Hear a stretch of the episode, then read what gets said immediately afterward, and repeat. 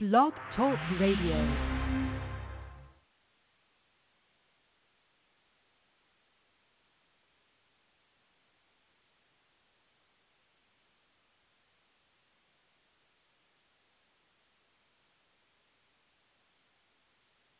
All right.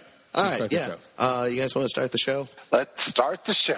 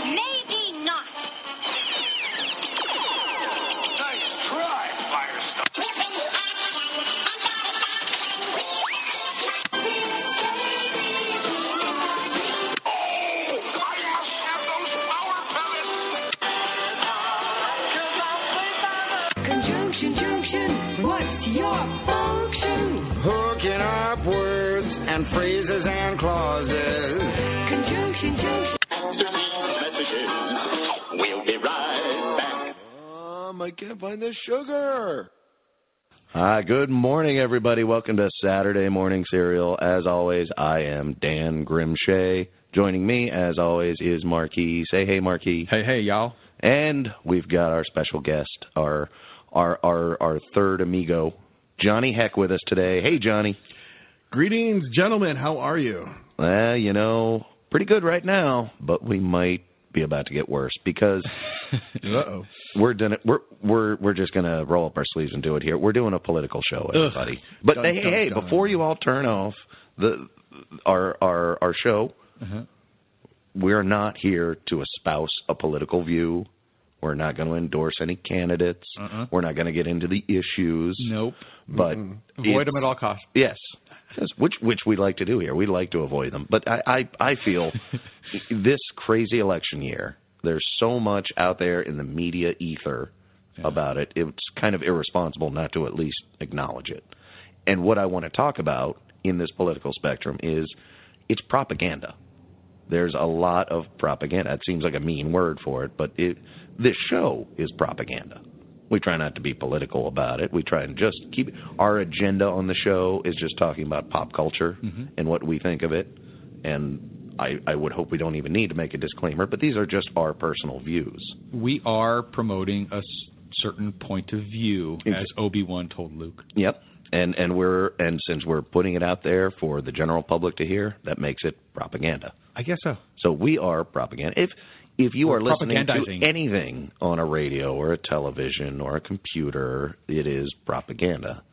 The the motives might be very innocent. It might just be informational. It might just be comedic. I like to think we're somewhere in between those two. Uh, but anything that you are given by the media is technically, I think, propaganda. But right now, with this election year going on, there's a lot of very charged propaganda, and you've got to have your, your head about you. You've got to be listening with your ears open. Charging it, that's the key. Because, I mean, saying that everything is propaganda is like saying everything we hear on the radio is English. I mean, sure, it is.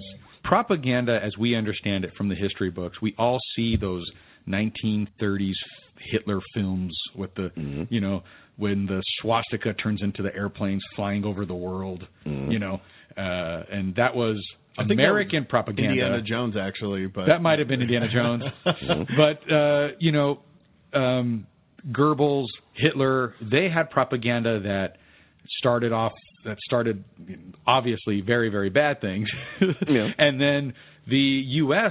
would promote propaganda that would get everybody excited about going over there and fighting that. Mhm. It's, it's it was like, hey, if we don't do something about this, then the Nazis are going to take over the world. And you Right. mentioned you read all this in a history book. These are all history One books. of the greatest carriers of propaganda in, in our history would be history books. Absolutely. So you can't get away from the fact that propaganda, technically speaking, is everywhere. So Yeah. I think it's worth it today. We're going to mention that. We're going to talk about the propaganda, not the views. Uh-huh. We're not here to tell you who to vote for. We're not here to tell you you're an idiot if you have your own views. We don't care. Uh, If anything, as an American, I'm glad you have your own views. Please do. That's the point of the damn country. But if you're if you're putting your views together and you are listening to the media, you've got to be aware of it. You've got to be understand that you are watching and listening to propaganda. Well, and it this this whole thing started for us quite literally on Saturday mornings. Mhm. You know, um, I don't know if you guys remember Schoolhouse Rock. Uh, Schoolhouse Rock was literally a uh, it, it was a social contract that the media companies had with the U.S. government. You know, it was that the the the airwaves belong to all of us. And so if, if we're going to give them to you, ABC, NBC, CBS, if we're going to give them to you, then you have to at least provide some content that is educational for our people. Yeah. And so for us, we um, for a lot of media, Saturdays were a dead time. And so what they would do is they would throw these educational cartoons and programs on Saturday mornings when the kids were up and watching TV. Mhm. And we all remember those how a bill became a law and you know uh, what was the other one? Uh, there's conjunction, junction. Conjunction, I think junction. there were there were lots of them. Some some are more famous than others, but it was it was an ongoing series and it was mandated by the government. yeah. Hey, you guys better make this this show for children that educates them with this kind of curriculum that is as And I blatant don't- propaganda as Well, you could make it. I that is believe- textbook propaganda. I believe that that is true because not once did it say anything about lobbyists. Not once did it say anything about c- political contributions. You know, so in this uh, example of how a bill becomes a law, they don't talk about all the corruption and all the all the real juicy stuff Well- that quite literally makes a bill become a law. You know, like so we're or all, so I'm told from uh, Well, from we all House have- of Cards, etc. Right. We we all have a very kind of um, uh, cherry-eyed view of our political system. A lot of it starts from the Saturday morning uh, uh, propaganda cartoons. Yep, yep. Right? Schoolhouse Rock was Right? propaganda. But something happened. Something happened in our media. Something something happened, and there's it, it appears that there was a concerted effort to change that. And you know, we got to see this. Uh, we yeah. see Well, I think uh, uh, I think what you're what you're fumbling for there is we saw a movie yeah. recently called "The Brainwashing of My Dad." Uh, lots of you out there may have heard about it. It's got a lot of coverage on, uh, I think, like the Daily Kos Mm-hmm. and stuff. It's, this is a known film coming out. It's a documentary by a woman named Jen Senko. It's out right now. It's out right now. Uh, we had the chance to to watch it, and uh, I even got to talk to Miss Senko myself. And you'll all hear that very soon. But this is a documentary about her father. You know, as he's the example she's using to tell the story of what happened in our media culture. Right. And specifically, she's talking about uh, Roger Ailes, Fox News, Rush Limbaugh, conservative talk radio, the rise of that, and how it changed kind of the uh, the, the public narrative. In particular, her father got you know had like a long commute when he was older. Uh, started listening to Rush Limbaugh, changed his worldview altogether, and she explores that idea. She talks to some other people who have gone through that themselves or their their friends, loved ones, uh, and it it it basically questions the propaganda. Why why would this worldview be out there? Why would Roger Ailes and such do this? What does become of it, and what does it make the people listening more informed, or does it just you know make them ravenous? Does it make them angry? Does it keep them from listening to any other points of view, essentially? And uh, you know, everyone's welcome to watch the movie, come to their own conclusion. But I've always been wary of talk radio. Yeah. It is so easy to get sucked into that kind of, and that is just full on Glenn Beck style propaganda. Yeah, and I, you know, I, I used to listen to it when I was younger. You know, I used to listen to a lot of Limbaugh. I, I never was really that that like into Beck. I wasn't really that into Limbaugh. But I'm just saying I I heard it. You know, I heard it quite quite a bit. I was I'm, I was always a fan of uh, of of talk radio and all that. Um, and you know, I'm I'm quite aware of its power. I'm quite aware of how pointed it is. You know, and uh, um, it is it's I could see how people could be infatuated with it, you know, and I could see the danger there, you know. Um, And that's that's the danger that we're talking about. yeah, yeah, today. and and it and you know, uh, spoiler alert, you know, this film it doesn't really it shows how it makes you uh, it makes you be not a very good person to be around. Well, yeah, You know what I mean? and that that becomes her. That's when she started making this uh this documentary. I think is she was watching her father's just his personality change. Right. and he was he instead of being this fun fun loving slightly liberal guy that who raised her she was watching him now go into this slide of just every there's there's a problem with america There's this and that. This There's- against they're them. coming for us Yeah. we've got to band together Sound familiar? Mm-hmm. these sobs you know i mean it's exactly the kind of vitriol that the radio hosts spew and then it suddenly starts coming right back out of the viewers mouths so uh, which is of course the the goal of propaganda Yeah.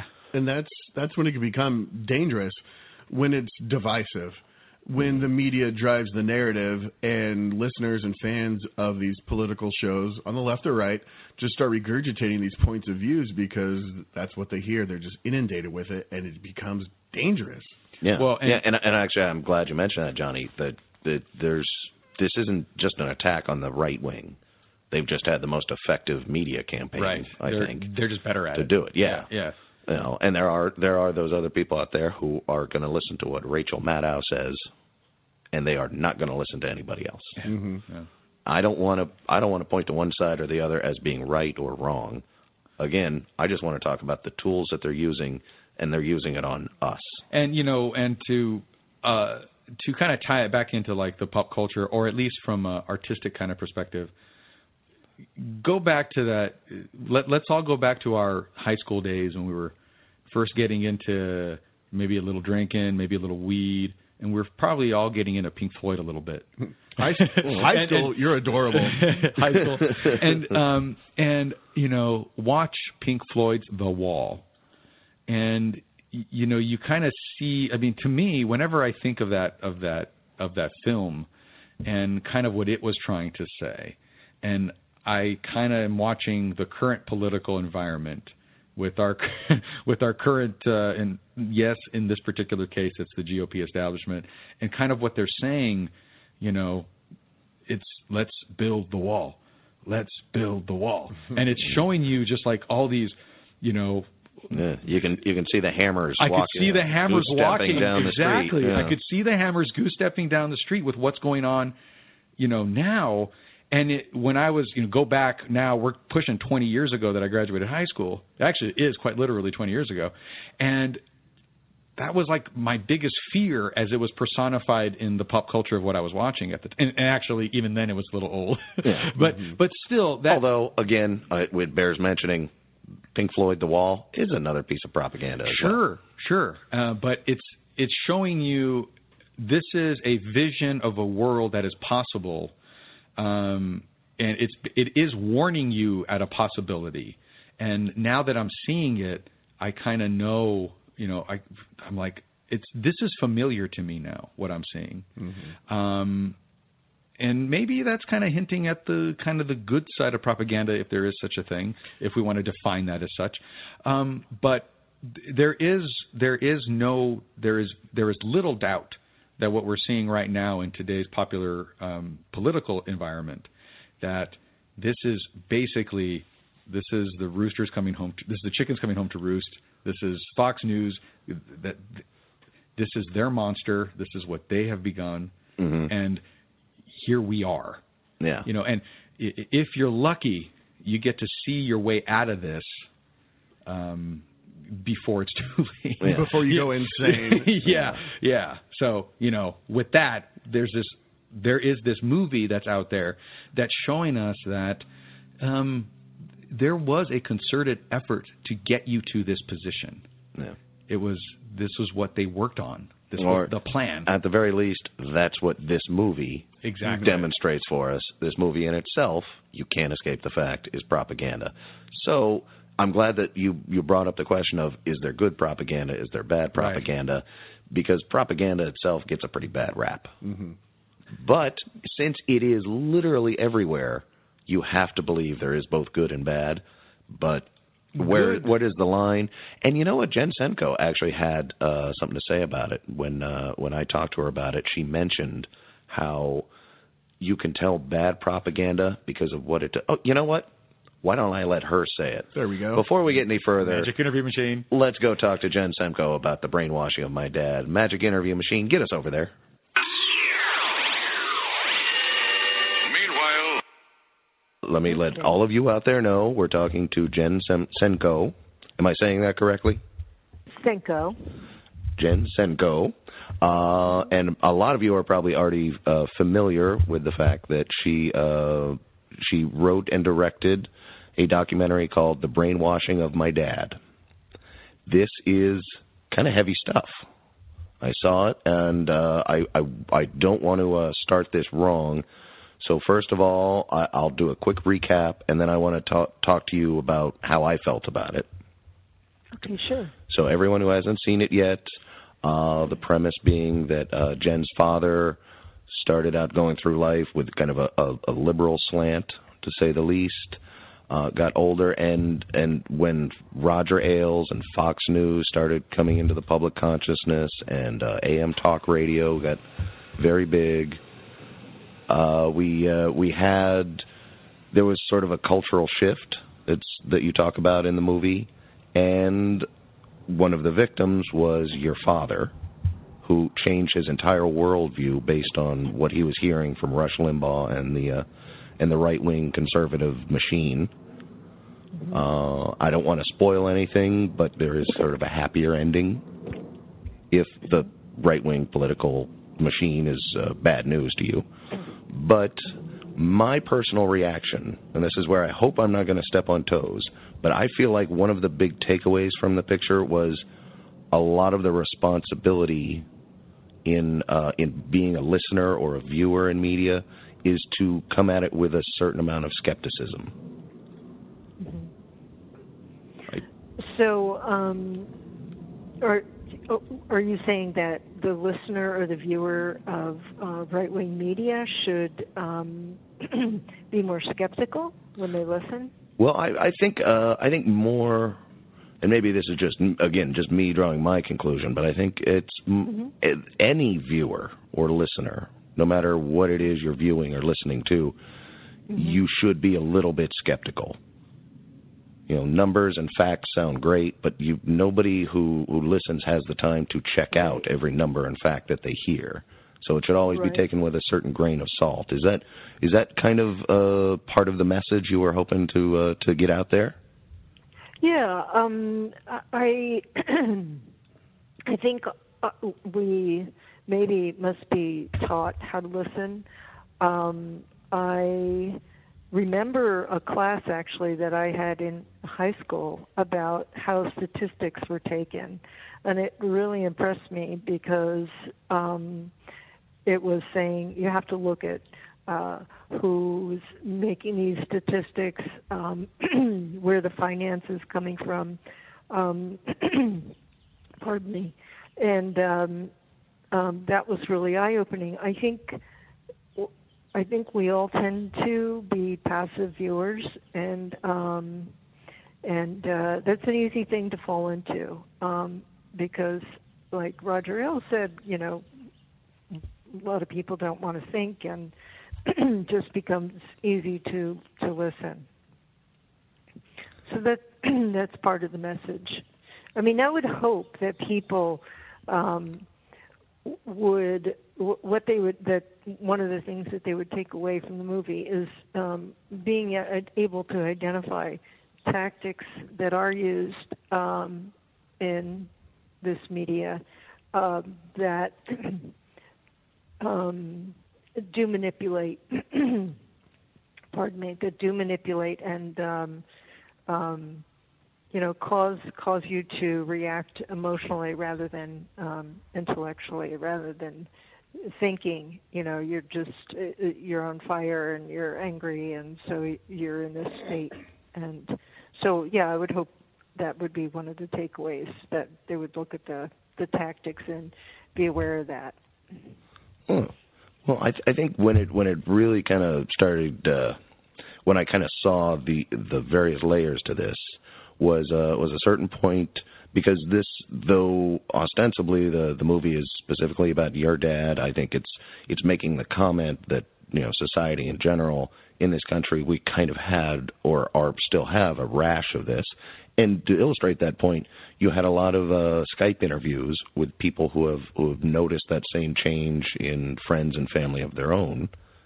Hmm and I remember some of the uh, the stories they were telling about these these viewers and listeners getting so angry and so worked up and so closed minded towards any other view that that was all they could hear and stories like that actually while watching it I started getting very mad about that and I found myself very upset that these a holes out there on Fox and uh, and and AM radio are doing this which is when finally it hit me wait a second isn't this propaganda as well? And is there such a thing as good propaganda versus bad propaganda, or is that entirely uh, a, a perspective that one person has to decide on their own to take? Well, that's a very interesting question, and the, and I think it's valid. Um, and um, one difference with with you know what you're watching with me is that it is a movie, and that I do want it to be entertaining, and that um, a movie, um, you know, wants to make people feel emotionally, and yes, that with or without emotion, um, you know, it's going to drive you to um, perhaps come to a conclusion or think a certain thought, um, think a certain way. But then you do have to evaluate it and say, okay, you, you know, you're right. Like I, I'm getting really angry here, um, but do I have all the facts? And um, you know, um, so you just have to you have to um, realize like there's your emotions and then there's your intellect and you kind of have to like fact check your emotions Which but that's a very hard thing to do. Mhm yes it is. It's difficult. Right. But i didn't want to make a movie that was totally boring either. Well, as someone who watched the movie, I thank you for not doing that. thank you. Hmm? Well, uh, well, one angle that I would like to talk about because th- now that kind of got me thinking about uh, propaganda and how, if you look at it, almost anything is propaganda. Some some is much stronger much more obvious than others. Uh, but here on the show, we often talk about we we kind of flash back to our childhoods, uh, growing up watching uh, uh, cartoons on Saturday morning. So me and my producer got to talking about this yesterday, in the sense that those old Schoolhouse Rock cartoons on Saturday mornings, I think on ABC, and how they were they came out of a government uh, mandate to include educational programming. And if and if you just sort of uh, disseminate that, you just break down that on its on its face, then the government was forcing propaganda on children on Saturday mornings through cartoons, and that sounds very nefarious. But personally, I love those Schoolhouse Rock things. I don't see anything evil or nefarious about it. What is the Schoolhouse Rock thing? I mean, I remember um, cartoons on Saturday morning, but what's the Schoolhouse Rock? Oh, that was uh it was I think the mid late 70s a series of uh cartoons that were uh that were made to like educate about mostly there was a there was one all about uh uh conjunction junction I think where they taught kids, you know, a, you know how to use conjunctions. Then there was a, a Oh. very famous one about how a bill becomes a law through the government. And there were these oh. these fun songs and and you know it was all animated with these characters good. and I you know it's it that holds a special you know, place and I think a lot of our culture's heart from you know everyone who remembers those but mm-hmm. but then again if you take a step back and like you say kind of fact check your emotions mm-hmm. it, you, you you you can't really avoid the fact well that's propaganda I don't and just the word propaganda makes me want to say well that's that's a sign of a regime somewhere but I don't Well- I want to say that there is room for propaganda in the world Yeah, that's right. I mean, propaganda started out as a good thing. You know, um, it um, basically. Um, oh God, I forget who the president was. Um, wanted to get everybody on the same page for war. Was it Truman? I don't remember. So he said, in, "We we we have to, you know, change people's minds." And in six months, he was able to do that by pointing out why we needed to go to war. Um, sorry, that's so vague because I don't remember which president it was right now. Well, that's, But, I think there have um, been multiple actually. So yeah, no, I, I take the point. Well, yeah, you yeah.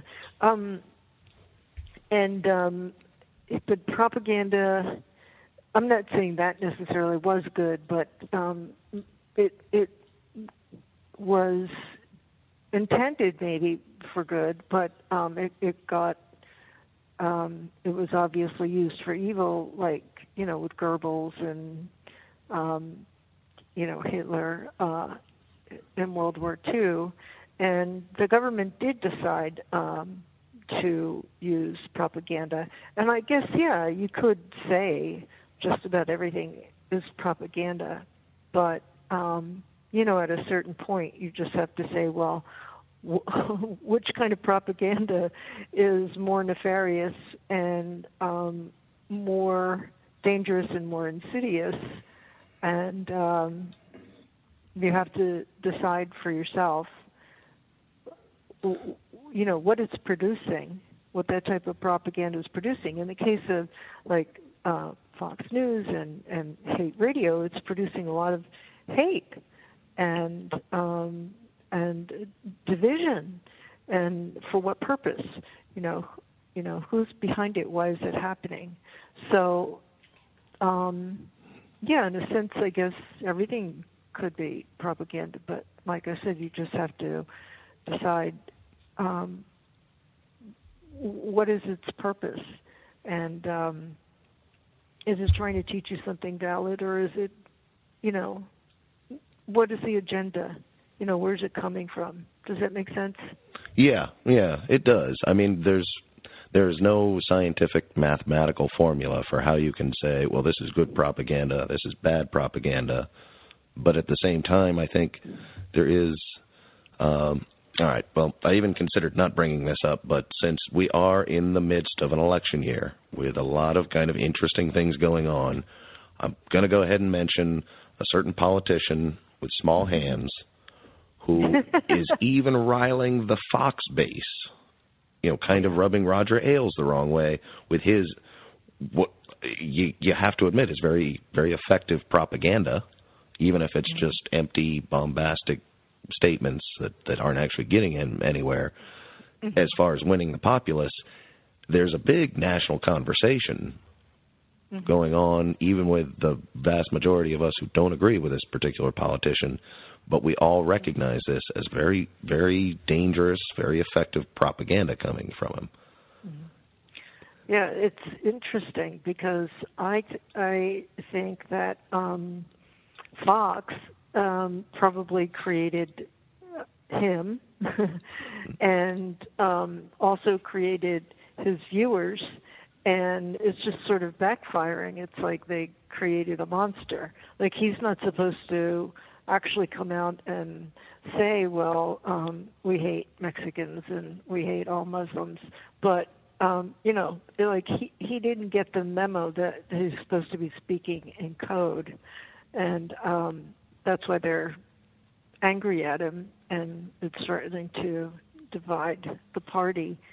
Um, but yeah, it was like uh, they they created a monster, and they created people his following. You know, people who follow him. Uh, Well, that well, does that mean then that he, you know, in some other iteration, 16, 20 years from now, will Trump be creating a monster? Is there a worst version yet down the line that is going to get out of his control? Hmm. That's an interesting question and one that I can't answer. I I don't know, but I I, I mean it would have we'd have to see what he turned out to be like if, God forbid, he became president. We'd have to see what he turned out like. You know, how bad could he himself get? You know. No, I think And I, I might even, in in my mind, I think he's already made such a big footprint uh, that we're, you know, whether he wins or not, I think it's going to shape everything that happens in the public arena going forward. You know, I don't know if Fox is either going to have to step on the gas for the brakes once this is over to get their audience back, or try and redefine their audience. But I, I basically, I think the genie's out of the bottle now. yeah, that's a good way to put it. And it's bedlam. It's like a, yeah. Well, not I. Like I said, I don't want to spoil the ending to uh to to your film, but there is, if like yourself, you take a more progressive view on politics, and you were sad to see your dad slip into this, uh you know, th this zombie mode of of just uh reacting to what he's hearing in uh on on the radio.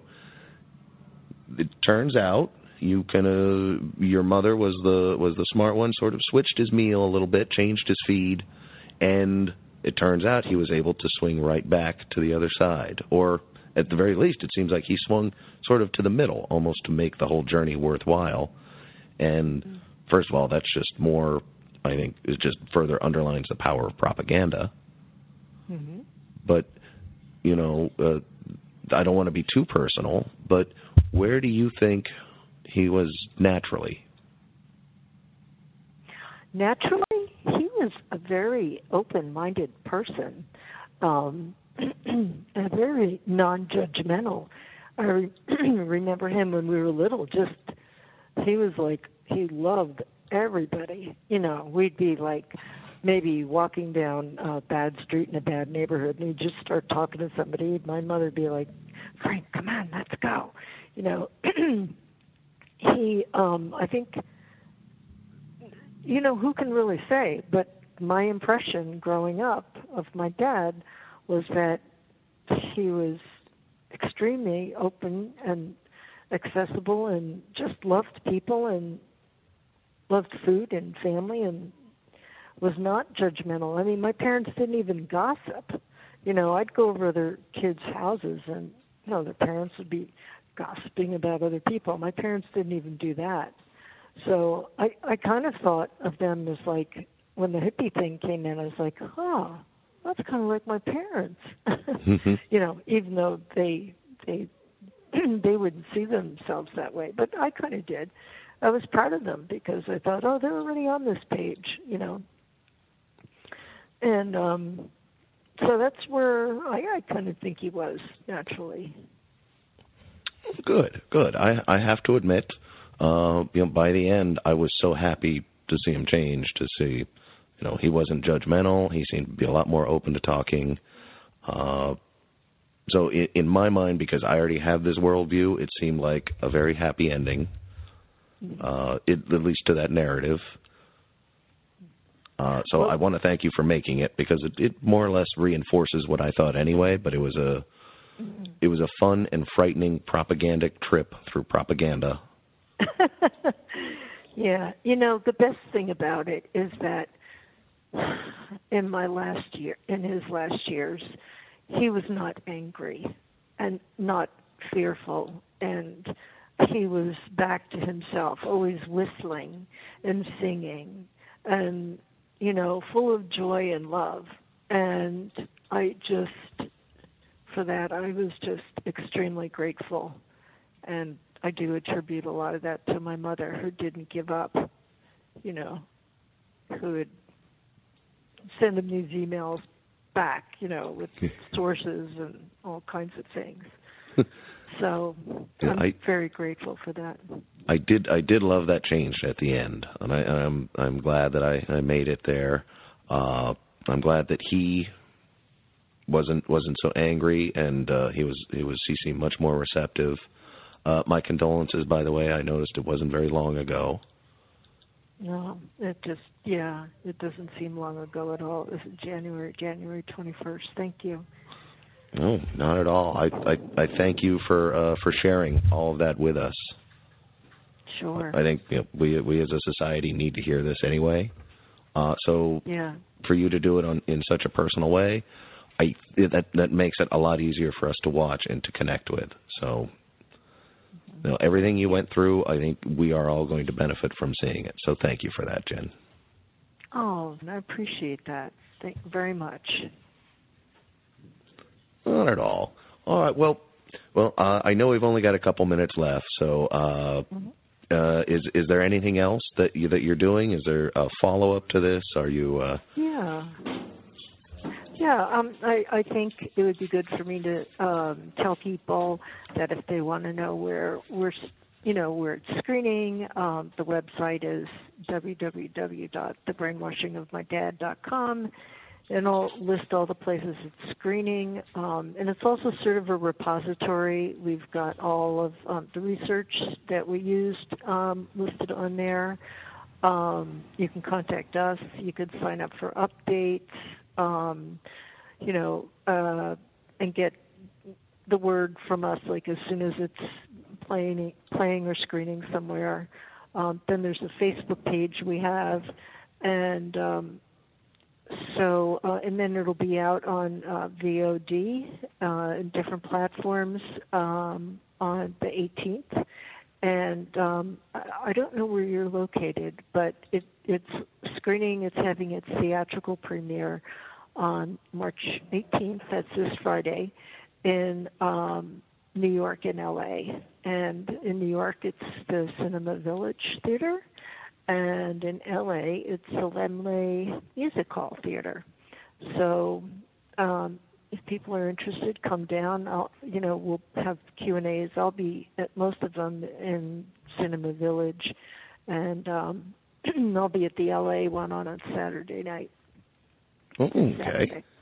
Well, we, we Yeah. are out here on the on the West Coast, so if anything, we'll try and make the the LA one. But I think uh, I I had the advantage of being able to watch the movie, and I just had a personal Q and A with you, and I can tell everyone it's made me appreciate it more. So if you can go out and catch that in New York or LA, starting uh, the 18th Friday, which by the time this goes out may have been yesterday, but nonetheless, it's not too late to go check out uh, the brainwashingofmydad.com.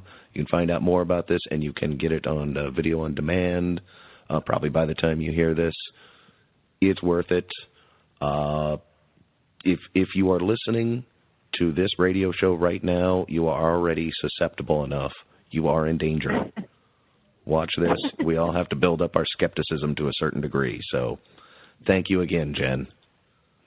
Thank you so much, Don. I appreciate it. Not at all. Anytime, anytime we can talk to you again would be great because I think what the work you're doing is either very important or you've made me think it's very important. And either way, that's good propaganda. So excellent. Thank you. It's lovely talking to you as well.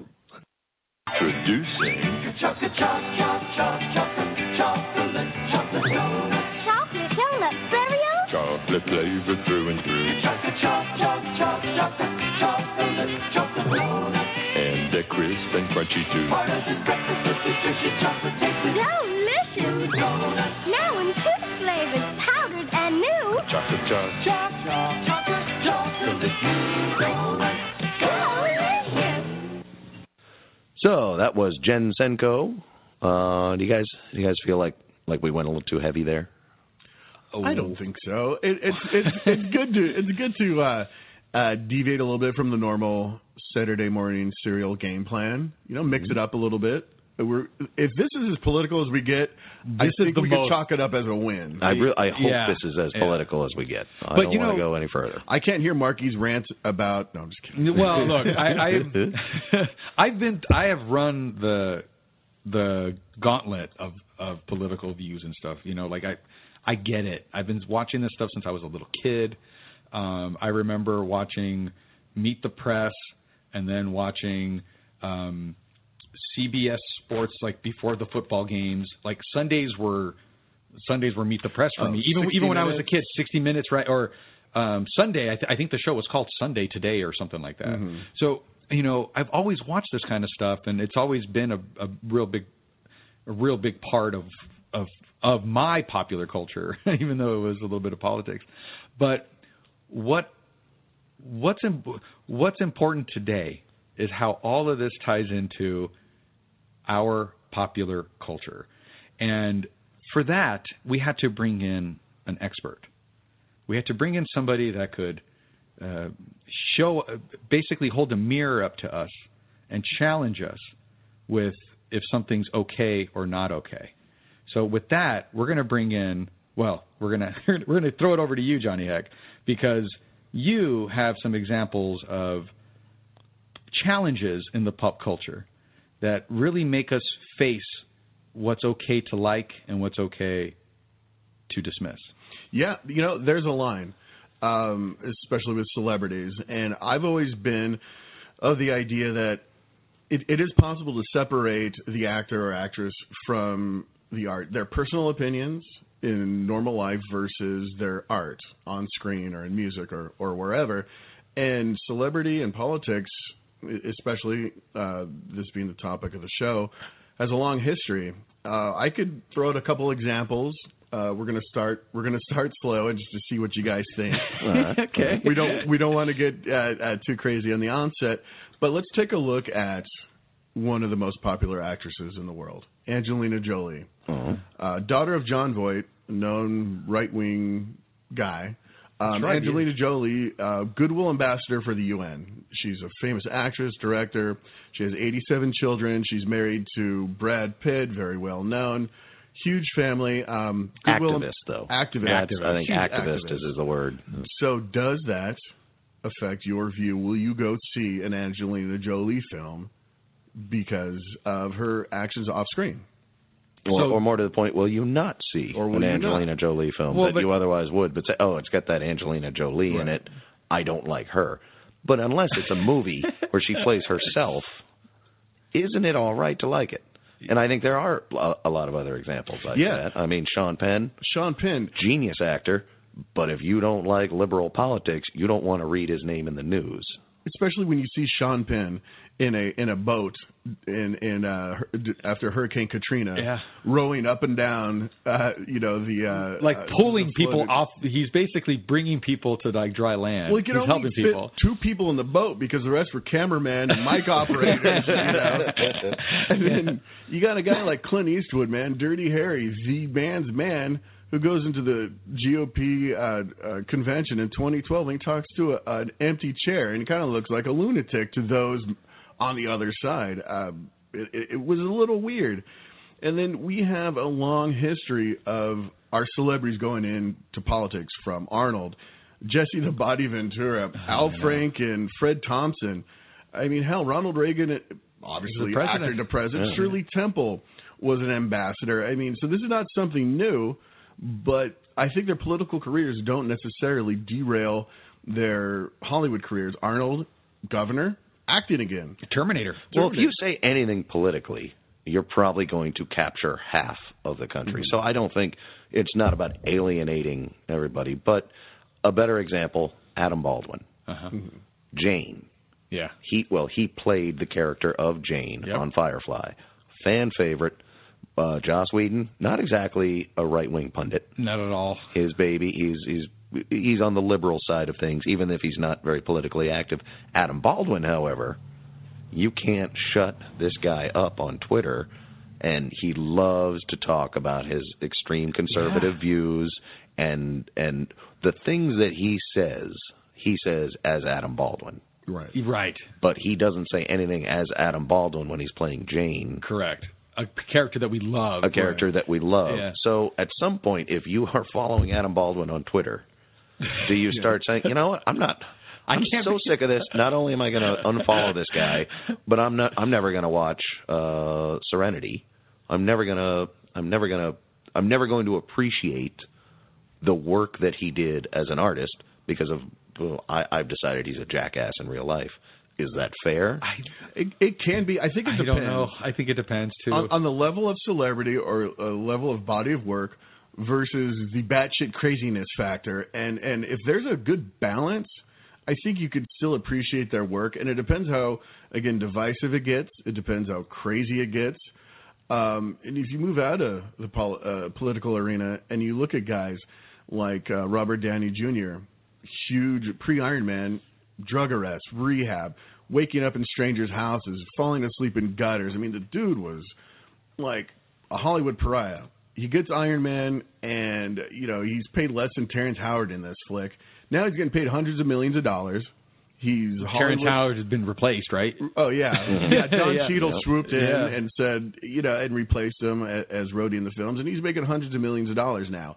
So he went from you can't hire this guy ba- barely to now he's just stacking money. Uh, Based entirely on his performance in the movie. right, Yeah. but it's not like he went out and did some political interviews and got a bunch of rabid political fans to say, "Oh, I'm going to check out this Iron Man because He also I really like the the views of Well, yeah, and it's and Robert it's, Downey Jr."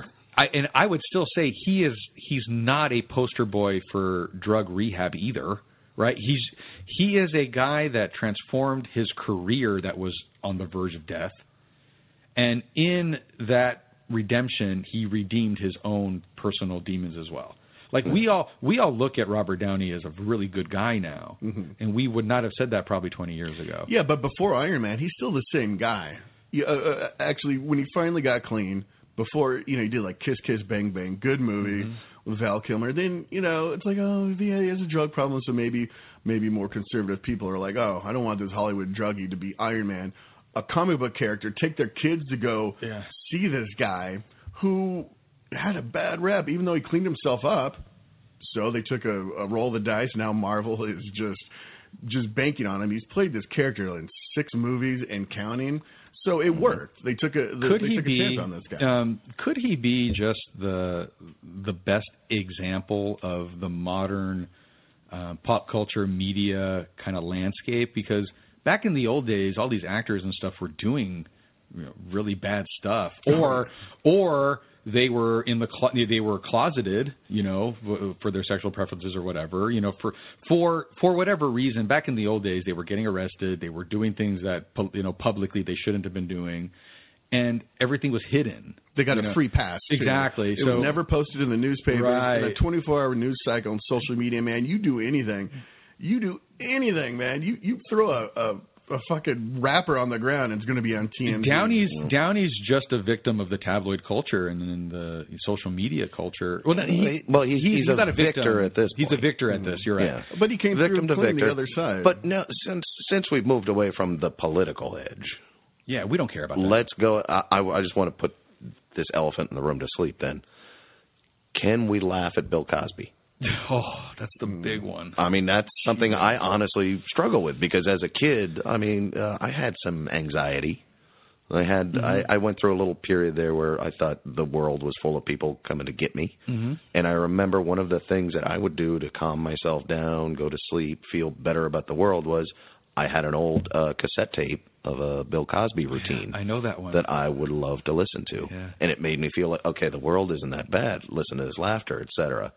Well, of course, I had no idea what allegedly Bill Cosby was doing in his personal life that was, you know, if if he's a serial rapist, that's not good. It actually paints the world as a pretty dark place. But does that mean I have to like go back mentally and say Do you have I to erase wrong? all that? Yeah. could- And if I find that tape and I put it in, can I not laugh at it? Can I not enjoy it? And I want to say, no, that would be just fine.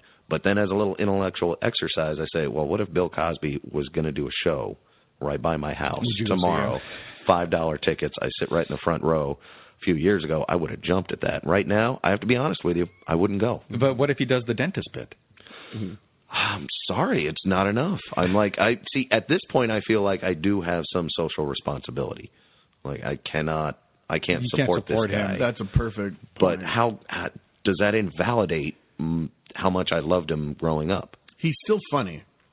I mean, if you And look at his stand-up, you There's look at nothing his show, funny about serial rape. No, no, Damn no. it. Damn it, Johnny Heck. There's nothing Well, I- funny about that. I can never get. We got you there. I know. You know, his show Heck was no. funny. Mm-hmm. His show was funny. You know, he was a funny guy. Still, probably is a funny guy, but he may also be a serial rapist. So, do you?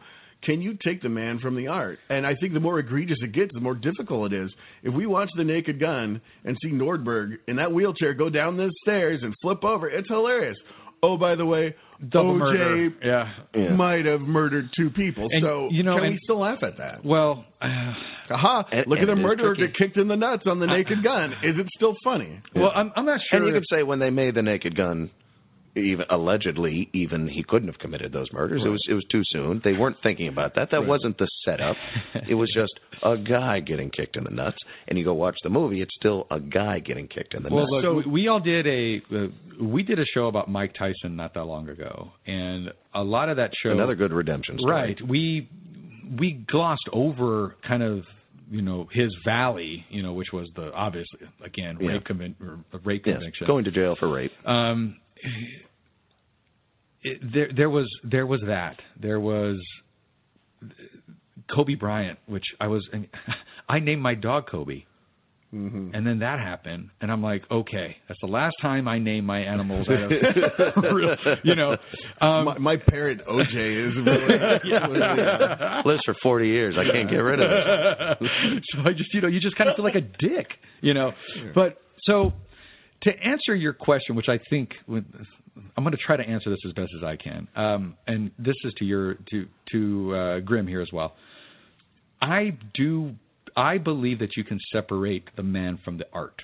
But do you mean completely? Yeah, I Bill think you Cosby can. playing a show right Yeah. by your house. Would you go and see it? Say- That's different, though. That's different See? than Well- that's different than acknowledging that the art is good. But Okay? Grim made a good point. I may not support it, but I may not support him. I may not want to put money in his pocket, but I still acknowledge and I still laugh at what was incredible stand up comedy. Bill Cosby was so good at stand up that he would do it on a chair. That is Yeah. no one does that. That's how good he was. And it's if you were you could go back you could I'll bet you two of three of us in this room could probably recite many of his bits. Yeah. yeah. I'm know? not going to do so though, Right. Because I don't know how that's going to come out without the right, without the proper context. Sure, not does it something you would have worried about a few years ago. And Look Grim, at check you- out Polanski. Go ahead. I'm, I'm sorry. Well, when you mention Cosby, when you listen to him back in the day, right? Some of these allegations are decades old. So yeah, OJ did this thing after the Naked Gun trilogy and all that shit was done, but he, Bill Cosby, might have been doing this at the height of his career during his TV show, during his stand-up in the '60s and '70s and '80s. So yeah, so that might have been happening. So I, Yeah, I guess in a- right in a- after he recorded that set that I listened to, he might have gone drugs Do you raped a guys- but hold on, Yeah, now, but that's- hold on, that's now. fucking sinister to think about, you know. Yeah. And you're laughing at him because he's But a look, funny guy. the- the Rapists only- can be funny. the only way that that was the only way that I think that that is actually sinister is if somehow all of that activity fueled the comedy. You know, so it's not really sinister. This is just another. If you can compartmentalize this, this is something that this person, who we're all human and we're flawed, and I am not excusing it. This is awful. I'm just saying this is something that this person did. That more than likely did not fuel the creativity and Oh, the and sure. the comedy that was coming out of this guy.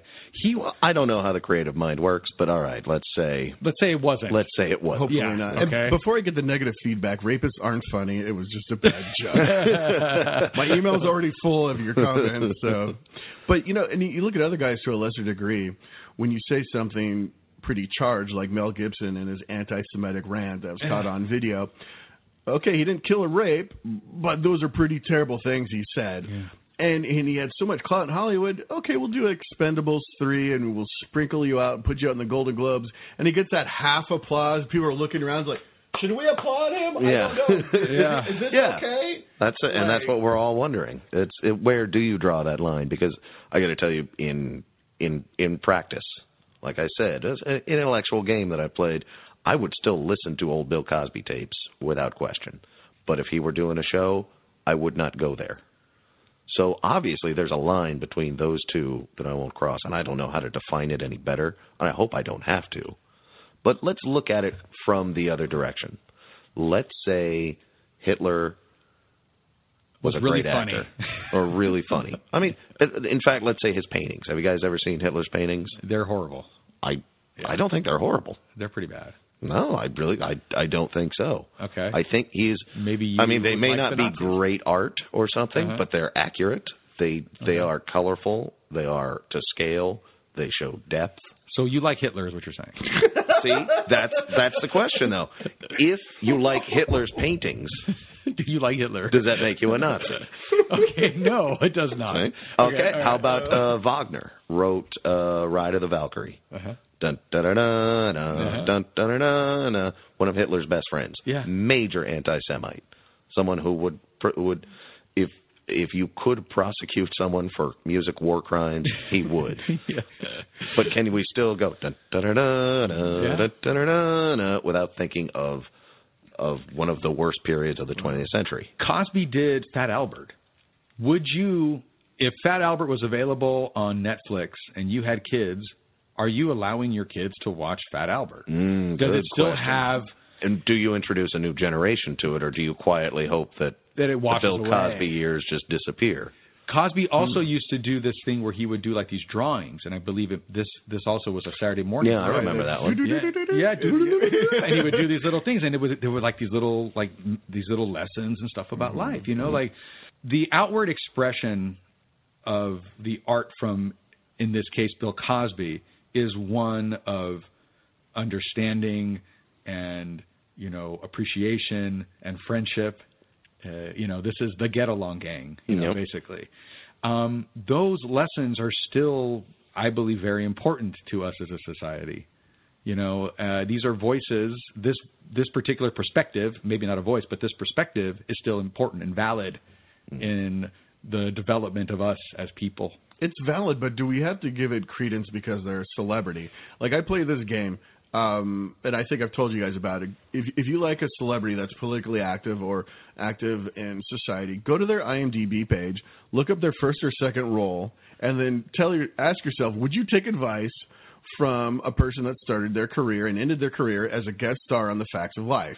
Because that's what George Clooney did. If he would have Yep. just done the facts of life and dropped off the face of the earth and goes on Twitter and tells you how to live your life, would you be like, "Oh, that's a good point. Thanks, guy who started on a sitcom 30 years ago"? No, you tell him to, you know, shut his trap. But, But- now that he's George Clooney, And now that he's done listen to him. Batman he Forever, does, he Right. does have a lot more influence. He's he's got a much higher profile than the Facts of profile Life days. and influence, but is he any more well equipped to offer his opinion than he was on the facts of life, listening to Mrs. Garrett and trying to date Jo Yeah. than he is from Ocean's Eleven and almost ruining the Batman franchise? I don't think so. He may be more worldly, he may be more egotistical or outspoken or verbose, but man, I think it's the same thing. But I don't think he's using his actual roles or his movies to advance any of this agenda. Well, that Oscar and there is a he did. difference. Well, but that's different. That's not a role. That is he himself, and it is it is taking advantage of a platform that he uniquely had. But I still don't think it's the same thing as uh, good example. You mentioned Kirk Cameron. right. Kirk Cameron became famous playing a character. Mike Seaver. So that's how he got his name and was known. Since then, his career, well, he's very religious, Uh-huh. born again Christian. Now every project he does has something to do with that. It's all like the end of the earth. he yeah he doesn't. Yeah. he, he doesn't show up in guest starring roles on The Big Bang Theory. Nope. You know he doesn't do other movies. If if you see him in one of his projects, he is using that to espouse Mm, yeah. his view. So it's very easy to say, well, I just don't really like Kirk Cameron, and I know exactly what he's going to be trying to tell me in any movie he does, so I choose not to watch that. Now, George Clooney, you never know what he's his his movie is going to have nothing to do with a With with a view. liberal you know mindset. So Some will we see his movie? Heck yeah. Heck Cameron? yeah. Heck no. look, at- look what Travolta tried to do with Battlefield Earth. You know, that Yeah, L. Ron. Hubbard, L. L. Ron Hubbard Scientology flick. You watch that and you're like, what is this? But then Travolta's here on the spectrometer or whatever the hell that I'm sorry, Scientologists, I don't mean to offend you, but whatever gauge they have, and he's a guy like Tom Cruise, and he's like L. Ron Hubbard incarnate, and none of his movies try Yeah. to get that point across. So I think that's Yeah. why he still has some credit, and I'll go see the next Mission Impossible movie. But if he stars in one of these L. Ron Hubbard stories, man, I'd I, I don't really think it's how I works. the I I think it's there is some kind of formula. and I don't think we're anywhere close to tapping into it here, but Yeah. there is some kind of formula with the message or the position of the actor uh, or performer or whatever, um, with the degree of talent that they have in projecting that said you know position, um, or just in their overall talent. There's some kind of ratio that we're not able to tap into. We not that long ago had Hey, director. what's up, man? It's me, Common Sense. I'm only butting in right now because I noticed we've been listening to these idiots babble for about an hour now. And although it's been a lot of fun, and maybe they are very smart, I just need to reiterate you cannot take their point of view seriously, all right? We can take it with a grain of salt. We can maybe even do a little more research. Maybe it's, say, MattyPRadio.com, or check out their Twitter at Stay Classy SDCC, or maybe even we subscribe to them on iTunes. Check out their long archive of shows. Listen, that's fine if we do it right. And doing it right starts with recognizing that all of this is propaganda and it's everywhere. You turn on your radio, you turn on your TV. Hell, during the election year right now, you turn on your phone and get on your Facebook. It's propaganda from one direction or another. Everybody's trying to sell us a point of view. But you know what? This is America. We deserve our own stupid point of view. So check out the facts, me and you, and come to our own conclusions. Or, no, wait. Actually, now that I think about it, that's exactly what these idiots on this show want us to do. Hmm. Skepticism is a pretty tricky thing, too.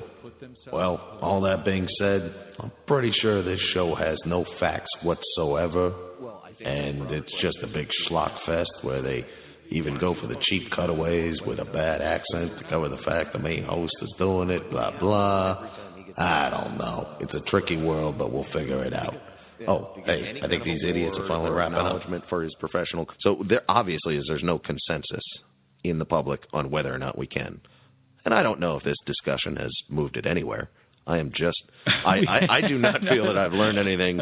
I'm glad that we talked about it, uh, but I'm no closer to understanding if it's all right to enjoy someone's work when you know you absolutely would disagree with them on a personal level about something other than their work.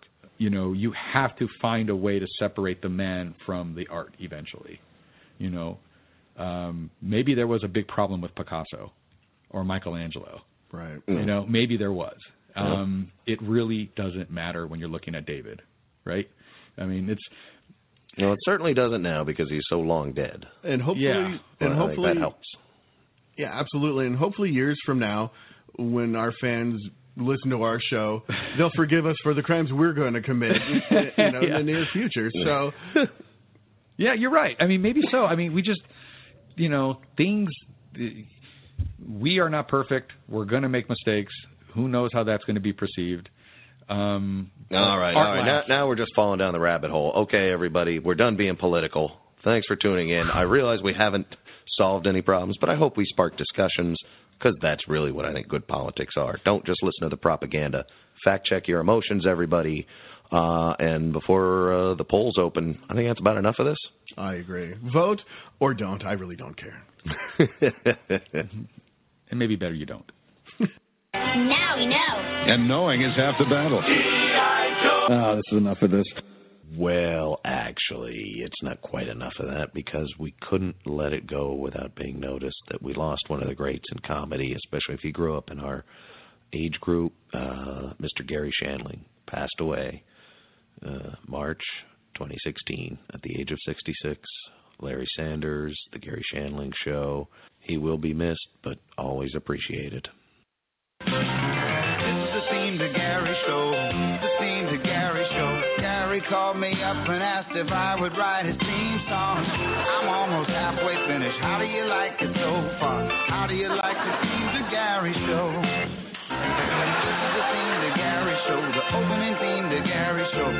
The music that you hear as you watch the credits. We're almost